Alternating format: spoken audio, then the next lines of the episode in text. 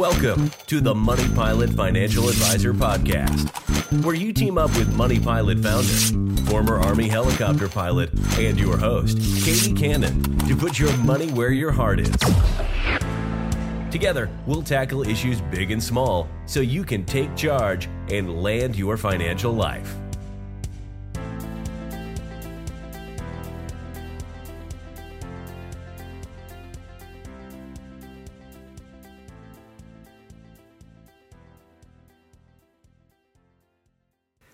Hi, welcome back.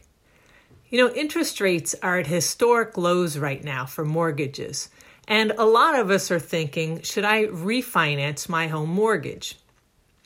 So today we're going to walk through the decision making steps to try and decide is this a good decision for you? So, really, the first question to ask yourself is Am I going to stay in my home for at least a few years? And the reason this is important is refinancing isn't free. There's costs associated with it. As a matter of fact, sort of the average closing costs for a mortgage refinance are about $5,000. Now, this varies quite a bit depending on how much you're borrowing and where you live. But as you can see, it's not small potatoes. So if you're only going to be in your home for a few years, you may not save enough with a lower interest rate to make up for those closing costs that you're going to need to pay for upfront or roll into your mortgage. So if the answer to that is no, then it the cost may exceed the benefits. But let's say you do plan on staying in your home. That, that that's a yes. We're going to move on to the next question.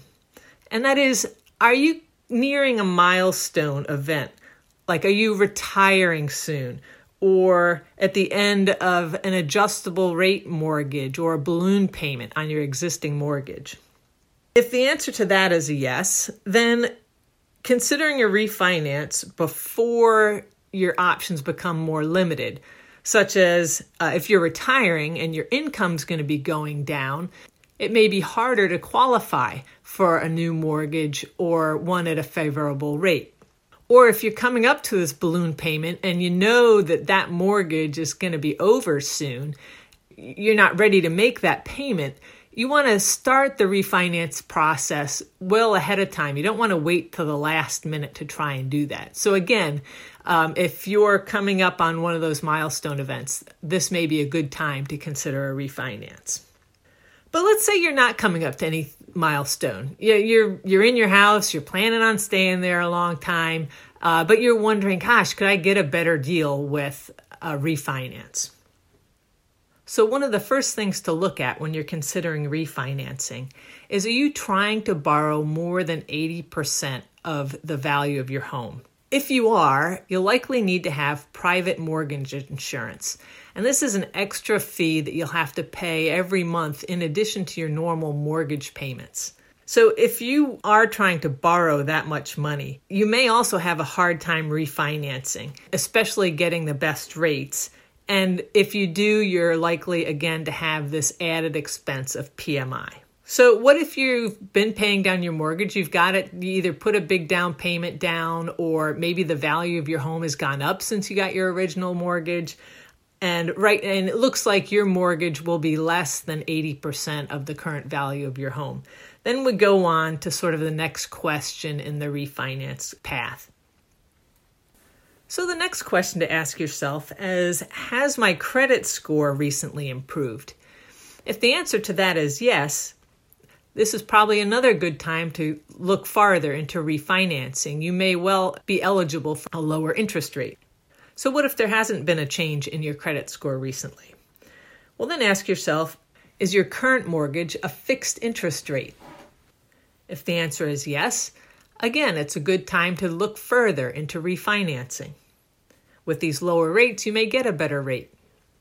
What if you have a floating interest rate? Or an adjustable interest rate mortgage.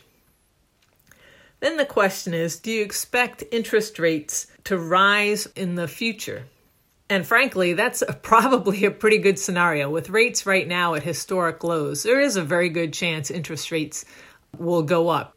It certainly is possible for them to go lower, but there really isn't much more room for them to go lower. They're really that low right now.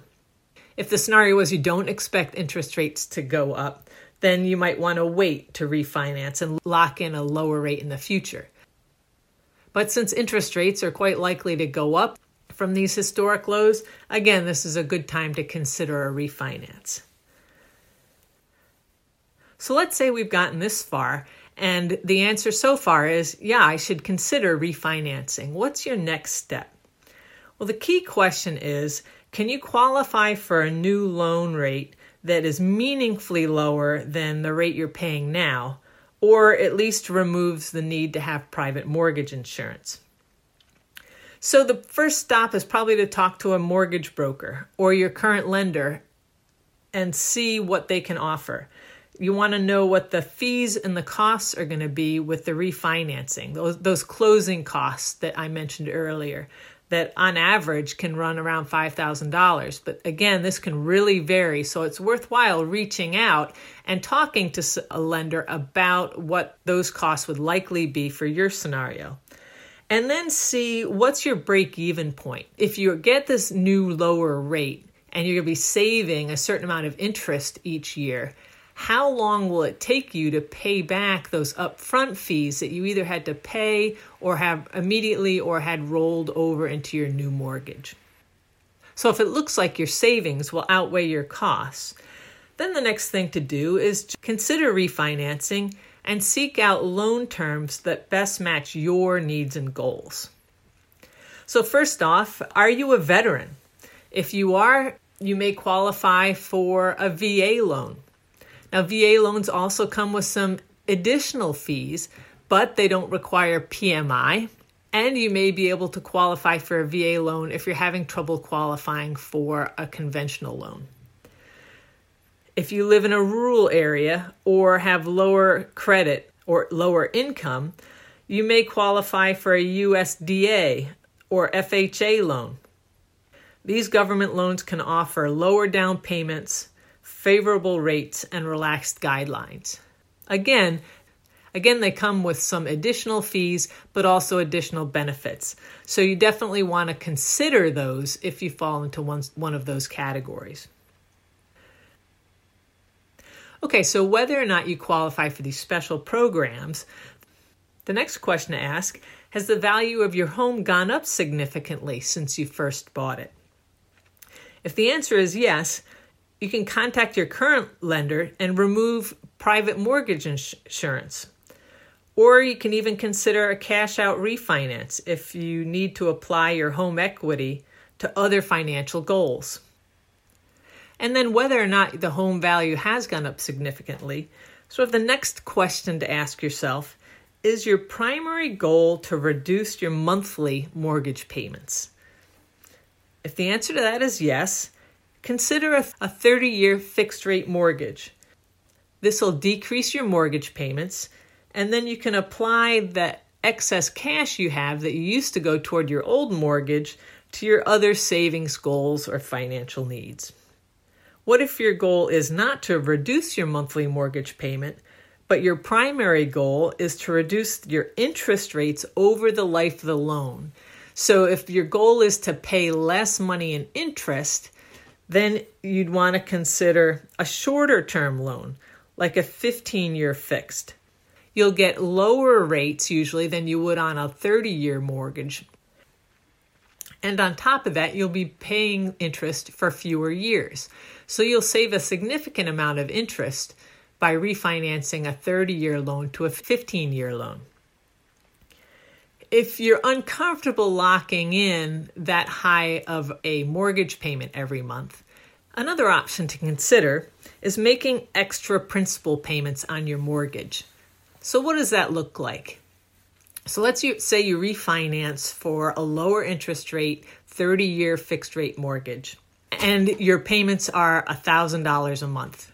If you can make payments of $1,500 a month, that's an extra 500 a month you'll reduce the length of time you need to make mortgage payments by almost half.